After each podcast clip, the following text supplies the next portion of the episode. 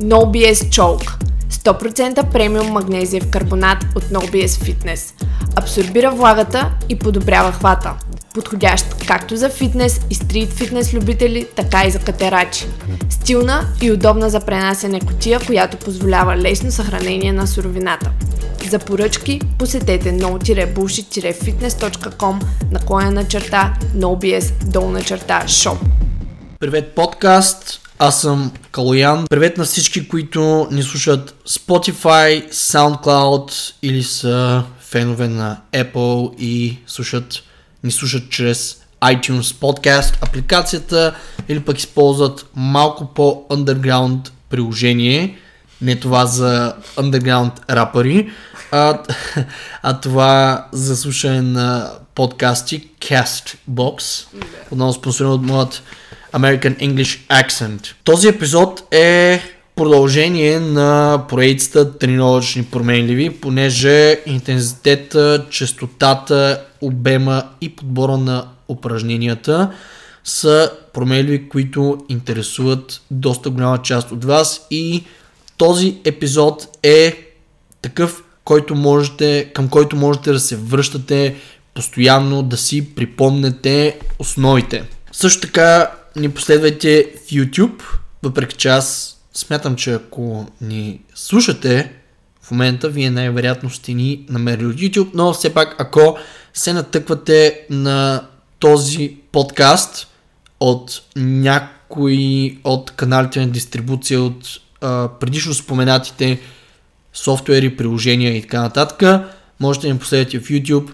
Каналът е на името на господин Чулаков. Приказвам себе си в тето лице, това е доста странно. Калян Чулаков в YouTube и ще ви излезе YouTube канала ни, в който имаме доста полезна информация. Визуална. Окей, okay. първо нека започнем с това какво е интензитет. Накратко, интензитетът е интензивността на дадено явление. В случая, даденото явление са тренировките и ако трябва да разделим тренировките на по-малки явления, ако мога така да се изразя, можем да ги разделим на упражнения, които от своя страна можем да ги разделим на серии, а сериите можем да ги разделим на повторения. С други думи, можем да перефразираме интензитета на тренировката с въпрос, който е колко трудна е била тренировката. Понеже ние сме почитатели на научния подход, което означава, че ние трябва да можем възможно най-обективно да преценим колко трудна е била за нас тренировката, ние трябва да намерим и обективни инструменти, възможно най-обективни, разбира се, защото имаме относително субективни инструменти за това а, да измерим колко трудна е била тренировката. Ние трябва да намерим възможно най-обективните инструменти за това колко зор сме си дали по време на една тренировка, по време на серията и по време на всяко едно повторение от тренировката, без значение дали ще е първото повторение или последното повторение от серията, което е било грайнд, да речем. За това, кои са мерилата, кои са инструментите, за това колко трудна е била тренировката, ще поговорим малко по-късно в епизода, но за сега искам да резюмирам какво представлява интензитета. Интензитетът под формата на въпрос представлява колко трудна е била за нас тренировката, серията и повторенията, като се стремим, като трябва да се стремим да а, измерваме трудността на серията, повторенията или тренировката максимално обективно, за да можем а, а, по възможно най-точния начин да записваме данните за тренировката, за повторенията, за серията и така нататък.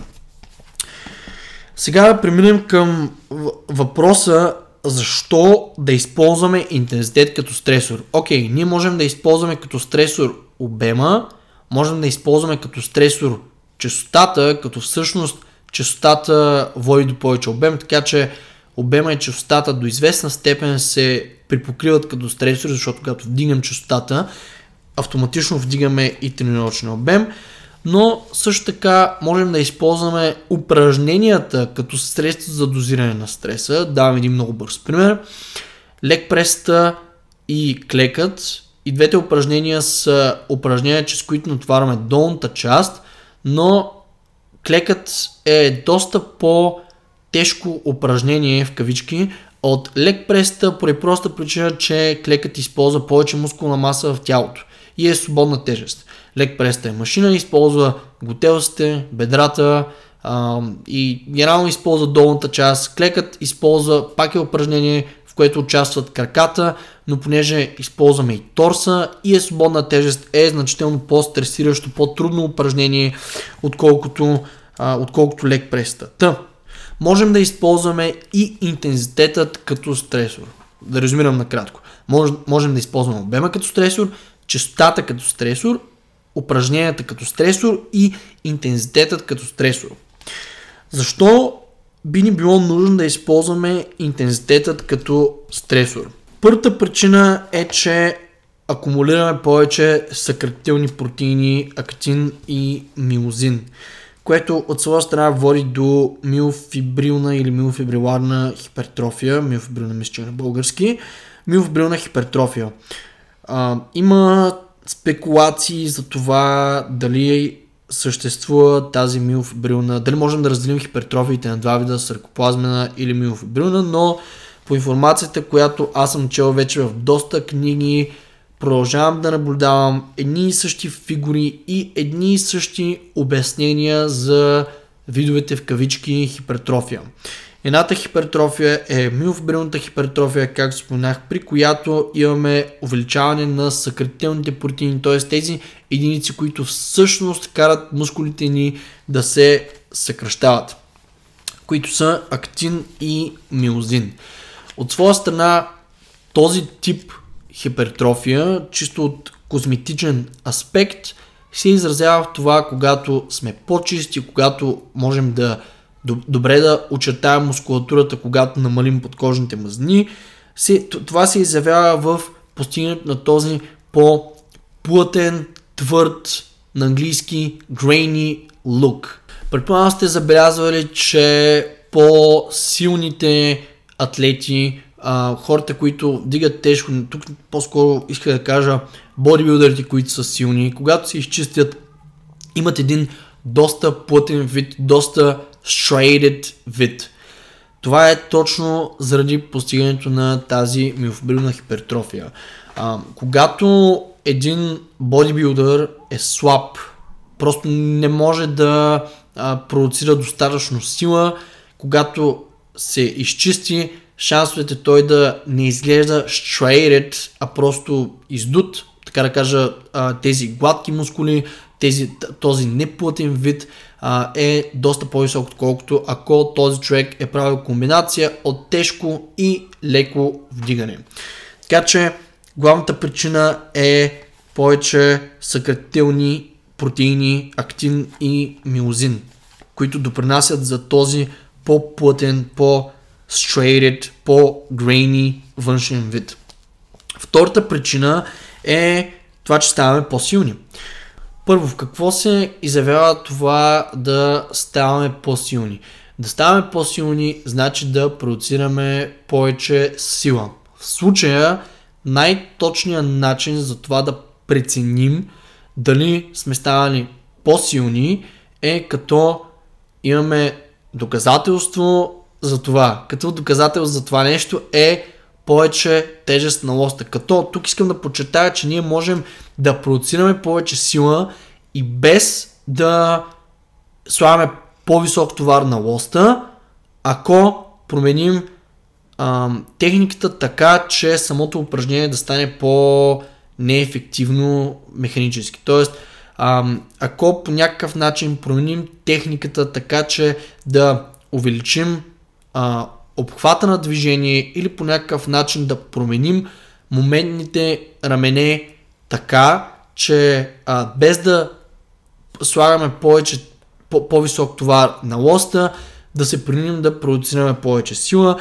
Няма да обяснявам в подкаст, където липсват visual aids за това какво представлява какво представлява моментните ремене, моментни сили а, и а, така нататък, но ще кажа така, че а, ако а, ние изпълняваме конвенционална мъртва тяга и другата тренировка решим да изпълним сумо мъртва тяга, най-вероятно чрез еднаква продукция на сила на сумо тягата ще вдигнем повече, но това не значи, че сме станали по-силни.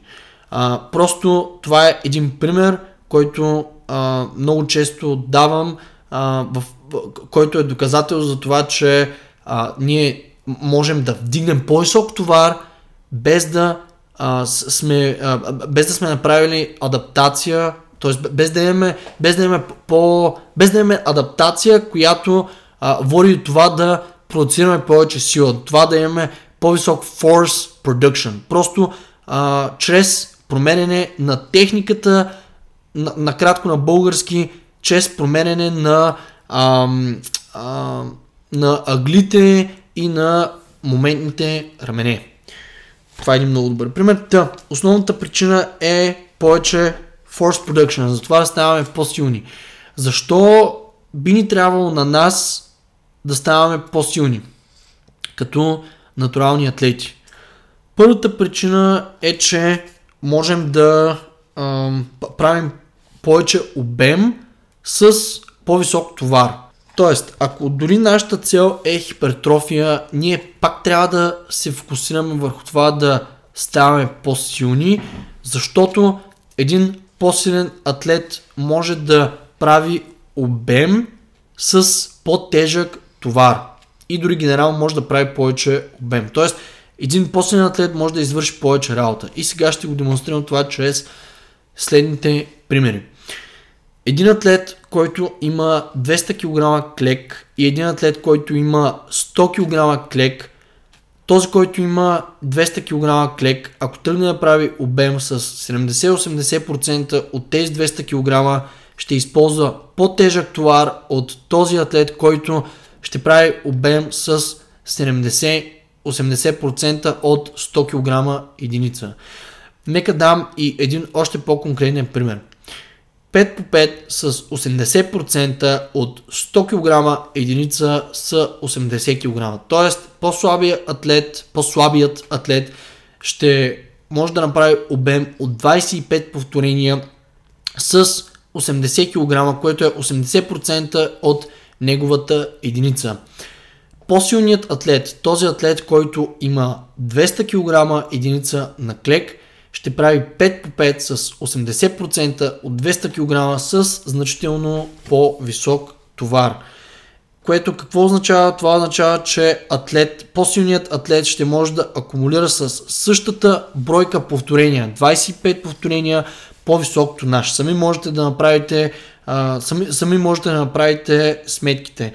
80% от 200 кг са 160 кг. Тоест, по-силният атлет ще направи 25 повторения с 160 кг, което от своя страна ще доведе до по-висок тонаж и разбира се акумулиране на обем с по-висок товар, което както знаем ще ни позволи да извършим повече работа с товар, който ще ни ще, ще, ще предизвика по-високо механистично отваряне, по-висок mechanical tension. По-слабият атлет, този, който има единица 100 кг на клек, ще направи 25 повторения, отново общ товар с 80% от тези 100 кг, което е 25 повторения с 80 кг, което отново ако направите сметките, ако направите математиката, ще резултира, няма така да му български, но ще го така, ще доведе до по-нисък тонаж. Следователно, а, този човек ще може да върши, а, ще, ще може да, а, а, този човек ще акумулира обем, генерално с по-нисък товар, което значи, че този човек работата, която върши, ще бъде с по-нисък mechanical tension, което от своя страна знаем, че е доста добър, до, доста важен фактор за постигането на хипертрофия. Сега, Нека преминем и към третата причина за това защо да използваме интензитетът като стресор. Третата причина е психологическия аспект. Един човек, който може да вдигне 200 кг на мъртва тяга, може да клекне с 170 кг, може да бутне 120, 30, 40, 50 кг лежанка, може да бутне 80, 90, 100 кг над главата си на военната преса. Може да се набере или да се набира с 30, 40, 50 кг допълнителна тежест закачени а, за себе си, този човек ще се чувства много по-можещ, което от своя страна ще, ще може да се пренесе в всички други аспекти от живота. С две думи, ставате доста по-можещи и доста по... Ще кажа на мисли, доста по-capable. Ставате доста по-capable, доста по- а, а, самоуверени, защото когато преминете през нещо, което е трудно и го постигнете, в случая трудното нещо е тежестта, а вдигането на по-големи тежести е нещо, което не мисля, че може да се спори, че е лесно. Тоест, вие правите нещо трудно, нещо, което изисква усилие, нещо, което изисква да го правите дълго време, за да можете да ставате по-силни, по-силни, по-силни. По този начин изграждате качества, натрупвате увереност, което отново може да се пренесе в всички други сфери от живота ви.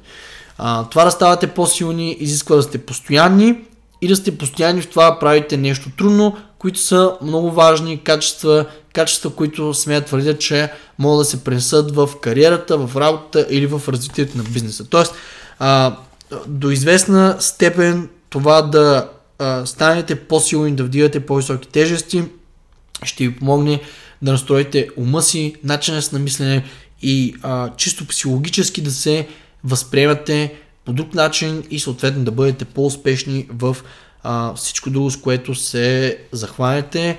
Не случайно има а, много спортисти, които са успешни и в а, бизнеса. Успели са да развият след, разви... след развитието на една спортна кариера а, тези качества, които а, се изграждат чрез развитието на, а, на, на, на, една, на една спортна кариера, много често могат да се пренесат и а, в развитието на един успешен бизнес. Те даже качества се препокриват.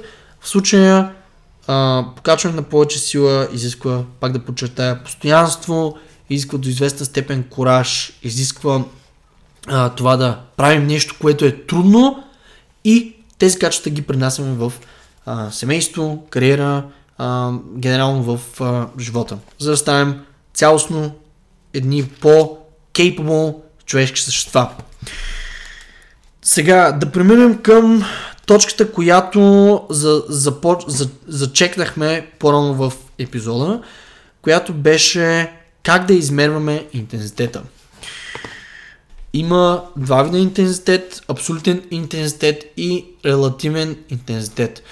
Като набързо ще дефинирам какво представлява абсолютният интензитет, защото смятам, че абсолютният интензитет не е нещо, което би било толкова практично за вас.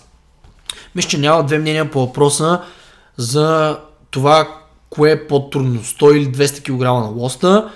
Очевидно 200 кг ще бъдат по-трудни, ще бъдат по-тежки, винаги ще бъдат по-тежки и по-трудни от 100 кг на лоста. Мисля, че това е достатъчен аргумент, който вдига повече, със сигурност на него му е по-трудно, защото товара на лоста е по-висок. Следователно и интензитетът е по-висок. Това, което смятам, че би било по-полезно за вас от практическа гледна точка, от гледна точка на програмиране е вторият, ще бъде вторият вид интензитет, който е релативният интензитет. Вече споменах какво е абсолютен интензитет. Ако вземем двама атлета и единия вдига 200 кг, другия вдига 100 кг на едно и също упражнение, очевидно човека, който вдига 200 кг се напълва повече, на него му е по-трудно, на него му е по-голям зор. Но не можем да слагаме всички под един общ знаменател и ги сравняваме под абсолютни стоености, особено от гледна точка на програмиране. И поради тази причина се намесва релативния интензитет. Тоест, всеки то, тоест, как да, как да дефинираме релативния интензитет? Релативният интензитет е това колко се напълваме, колко трудно ни е спрямо нашите собствени възможности. Като това може да бъде на моменти доста субективно и поради тази причина ние трябва да бъдем, да намерим начин да измерваме това колко се напълваме спрямо, колко ни е трудно спрямо нашите възможности по един обективен начин. Като има два относително обективни начина за измерването на това колко ни е трудно спрямо нашите възможности. Единият е чрез използване на проценти от предишни тестове, единица, двойка, тройка, четворка или петица, или пък дори 3 по 5, 5 по 5 и така нататък. Другият начин е чрез RPE или RIR, т.е. Rate of Perceived Exertion, RPE, или RIR Reps in Reserve, т.е. колко повторения имаме в резерва. Като от двата метода, този с процентите е по, доста по-обективен, а, а вторият метод пак може да бъде обективен, но за него се изисква известна доза опит, за да, може, за да можете да бъдете обективни. А, първо, да започна с това как да измерваме интензитета чрез проценти. Нека за целта използваме примера с човек, който кляка с 200 кг. Т.е. този човек е тествал единицата си и знае, че единицата му на клек е 200 кг с добра техника, горе-долу грайнд, не е някакъв супер голям грайнд. Тук говоря за една културна единица с добра техника. Интензитета за този човек може да бъде много, много, много точно определен, като използваме проста математика.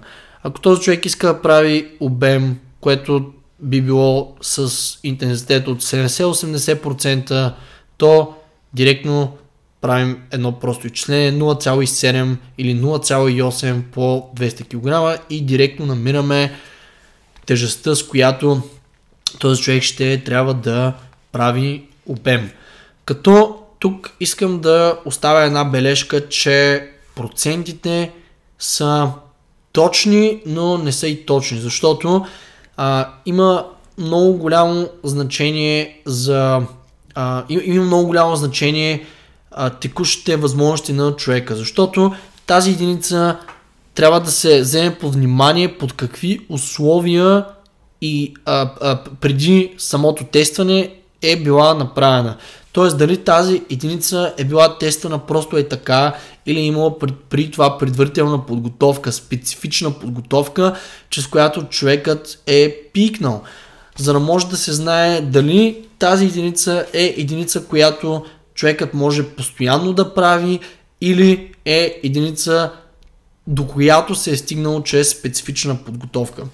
А, така че процентите могат да бъдат точни, когато се гледа под абсолютни стоености, но могат да бъдат и неточни. И аз по-скоро бих ви препоръчал да използвате процентите като една приблизителна отправна точка и да не ги приемате като една чиста монета. А, защото все пак има и други фактори, както споменах, начина по който е тествана тази единица. Дали е била единица на състезание, дали е била единица в залата, дали човекът се е подготвил специално месеци наред преди тази единица и тази единица е била като резултат пик и така нататък. Други фактори, които могат да, да, да изкривят текущите възможности, това са външните стресови фактори. Тоест, ако да речем, вие искате да правите обем с 80% от единицата ви от 200 кг, но този ден, днес, вие просто не ви е ден. Не сте се наспали, не сте се наяли, скарали, скарали сте с приятелката си, имали сте повече работа в офиса, шефът ви ви е напрегнал, дал ви повече работа, трябвало, трябвало е да оставате овертайм. Генерално сте имали повече стрес, не тренировъчен стрес, този стрес, който е лош стрес. Този стрес, който ви кара да се чувствате изморени, който ви кара да се чувствате непродуктивни, този стрес, който ви кара да пропускате тренировки. Ако този стрес е бил по-висок от нормалното, 80% за този ден може би не са 80%, а може би са 82-85%. Така че, отново, имайте едно ново, когато изчислявате интензитета си за дадената тренировка а, и използвайте процентите като отправна точка, но никога не ги приемайте като чиста монета. Може би ги приемайте като чиста монета, докато сами не придобиете представа за това този процент дали може да ви бъде по-тежък или по-лек спрямо от текущите ви възможности. Един вид ви казвам, че а, използвайте след време опита си, за да а, прецените дали дадения процент ще бъде с а, трудността, с която искате да изпълните даденото упражнение и дадения обем.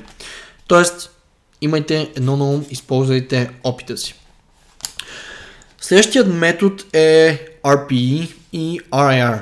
Първо да направя едно уточнение за това какво представлява RPE и RIR. Също какво означават тези абревиатури. Аз казах по-рано в епизода, но RPE е Rate of Perceived Exertion. На български преведено означава... Ам, няма да го преведа буквално всъщност, защото ще звучи супер смотано, но ще се опитам да преведа значението. Оценяване на усилието, което сте положили. С две думи казано, колко, колко трудно ви е било повторението или серията. Като RPE, при RPE се използва десетобалната скала и сега ще се опитам накратко да обясня как работи тази десетобална скала. Ако дадена серия е била bone on bone grinder, била е 3, 4, 5, 6, дори 7 секунди усилие, което всъщност е истинско максимално усилие и истински грайндър. Ако грайндър е просто 2-3 секунди, то това наистина не е а, истински грайндър, било е някакъв лек грайнд. Ако последното повторение от серията или единицата е с продължителност 5, 6, 7 секунди, това значи, че RPE е 10. Тоест, нямате никакви повторения в резерва и серията или повторението е била с трудност 10 от 10. Ако имате няколко повторения в резерва, да кажем две повторения в резерва, нещо такова, усилието е с стойност 8-9, нещо такова, между 7 и 10 бих, между 7 и 9 по-скоро бих казал, защото десятка е 0 повторения в резерва и така нататък. Предполагам, че разбирате какво се има в предвид. Има, разбира се, и чисто математическа гледна точка на RPE, която е, че RPE 8 а, а, с товар, с който можете да направите а, 10 повторения е равносилно на 8 повторения. Тоест, ако да речем на вас съм ви задал RP8 с даден товар, с който можете да направите 8 повторения, а, това значи, че ако вие можете да направите 10 повторения, вие ще спрете на 8-то, за да може интензитета на тази серия да бъде RP8. RP8 обаче на 5 повторения а, може би означава тежест, с която да можете да направите 6 или 7 повторения. И така нататък. Това е буквално а, скала за оценяване на това колко трудна е била серията ви.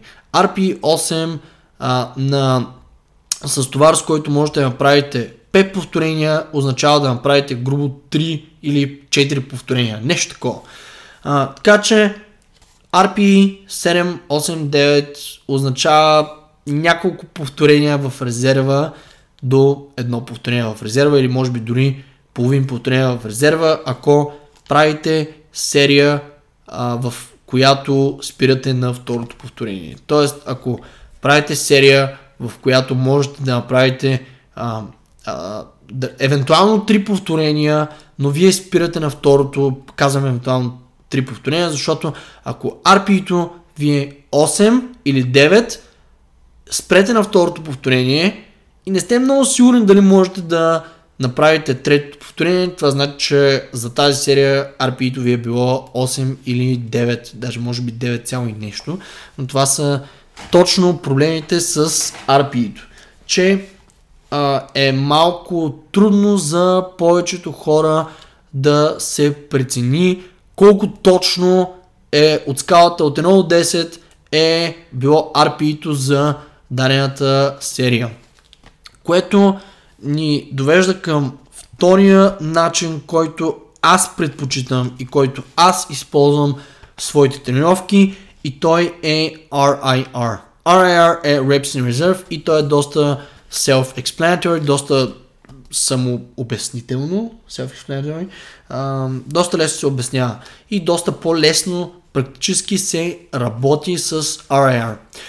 Защото много по-трудно е да се чуете сега това RP 7, или 9 беше, а, ама аз съм направил, ама аз имах 10 повторения, пък аз съм направил 7, след това RP 8 ли, RP 7 ли, също реално ако е ако, мож, ако може да направи, ако знаете, че имате 10 повторения в резерва, но сте направили 7, това е RP 7 със синус. Но нещата се променят, когато имате, а, да речем, 7 повторения, а вие сте направили 5. Тогава вече навлизате изцяло в математиката на RP-то и сега чуйте се, а, ако сте спрели на 5 повторение, а сте могли да направите 7, но сега това RP 8 ли беше, 8,5 ли беше, 7,5 ли беше, 9 ли беше, цялостно се изисква много повече опит, за да можете да направите една точна преценка за това какво е било RP-то и поради тази причина влиза на, в роля RIR.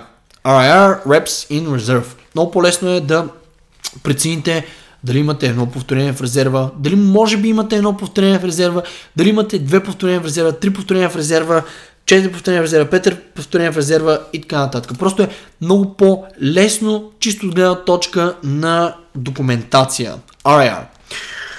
Като една препоръка за тези от вас, които искат да използват RP или RIR повторение в резерва, тук по-скоро бих искал да ви а, препоръчам да използвате RPE и RIR като второ мерило за интензитета. Защо? Защото ако в началото на годината сте правили 5 по 5 с 155 кг на дадено упражнение и в края на годината вие пак сте направили 5 по 5 с 155 кг на дадено упражнение, но в първия случай в началото на годината, последното повторение на петата серия е било RP10. След време, ако вие пак можете да направите 5 по 5 с 155 кг, но последното повторение изглежда все едно имате две повторения в резерва, въпреки че вие не сте вдигнали интензитета или обема, вие сте станали по-силни, защото 155 кг са ви по-леки. Специфично говорим за пето повторение от петата серия. Така че ам, за по-напредналите от вас това може да бъде едно допълнително средство, чрез което да измервате колко, дали сте станали по-силни. Ако последното повторение е по-лесно, по-бързо в сравнение с преди, въпреки че вие не сте направили а, а, не, не, не сте вдигнали под абсолютни стоености интензитета, което ще бъде да направите 5 по 5 с 156 поне, 157, 160, 165 и така нататък, то това значи, че вие сте станали по-силни, ако изглежда, че имате повече повторения в резерва. Така че, пак държа почетая за по-напредните от вас, това може да бъде втора метрика, която да следите. С някои от нашите клиенти ние използваме RPE и RIR. Използваме го а, като а, средство за допълнително измерване, както споменах и по-рано, и с хората, които а, имат са, а, повече опит, да речем хора като Младен, хора като а, Ростислав, които вдигат от повече време и разбира се, могат да боравят с RP или RIR скала. Разбира се, на един начинаещ аз никога няма да му кажа да напише какво ти е RP-то или колко повторения имаш в резерва, просто защото а, на един такъв човек дори не му се налага той да трябва да измерва RPE или RIR. Просто наистина не се налага. И втората причина е, че не смятам, че един такъв човек може дори адекватно, няма, просто няма опита, за да може адекватно да прецени колко повторения има в резерва, колко близко е стигнал до отказ, какво му е RPI-то. С начинаещи клиенти, хора, които нямат толкова опит с тренировките, ние не използваме RIR или RPE, но с хора, които са по-напреднали, по-силни, ам, използваме и разбира се искат да използват RP и могат да използват RP, с тези хора без полеми вкарваме или RP или RIR, за да имаме повече данни за анализ. Окей, мисля, че покрихме всичко, всичко важно, що се отнася до интензитета. Нека направим едно кратко резюме, едно обобщение. Какво е интензитет? Интензитетът е това колко трудна е била серията, повторението, повторенията от серията или самата тренировка.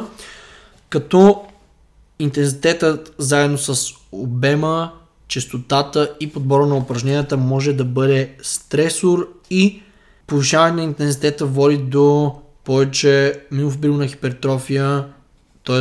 води до този thick, grainy външен вид, когато сме изчистени и разбира се, когато сме по-силни, можем да правим обем с по-тежък товар, който от своя страна да допринесе генерално за хипертрофия и разбира се това да можем да правим повече тотал обем. Как, по какъв начин можем да измерваме интензитета? Трябва да намерим методи за измерване на интензитета, които са максимално обективни и максимално обективните методи са а, чрез а, проценти и чрез RPE или RIR, повторение в резерва, като за по-напредналите а, аз дори смятам, че начинаещите няма нужда да използват дори проценти, те просто трябва да прогресират линейно, а, но за тези от вас, които тренират известно време, от известно време и искат да а, структурират програмата си по-добре, за тях а, би било по-подходящо да използват проценти, RP или RIR, като последните две RP и RIR са по-подходящи за тези от вас, които наистина са напреднали и имат опита нужен, за да могат да преценят колко повторения имат в резерва или какво е RPI-то. Това беше епизода от мен. Надявам се, че ви е бил полезен.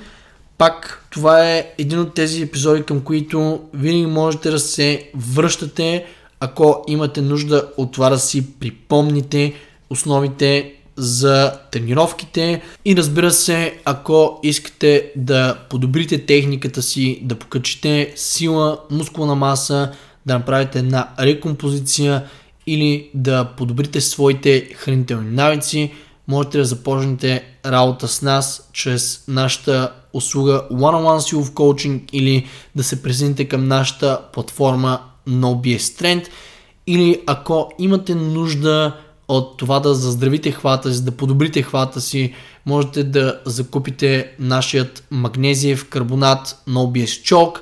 Линковете към всичко се намира долу в описанието. Аз съм Калян Чулаков и с това ще се видим, ще се чуем по-скоро. това е навик от приключване на YouTube видеята. Ще се чуем в следващия епизод от NoBS подкаста. Чао за сега от мен.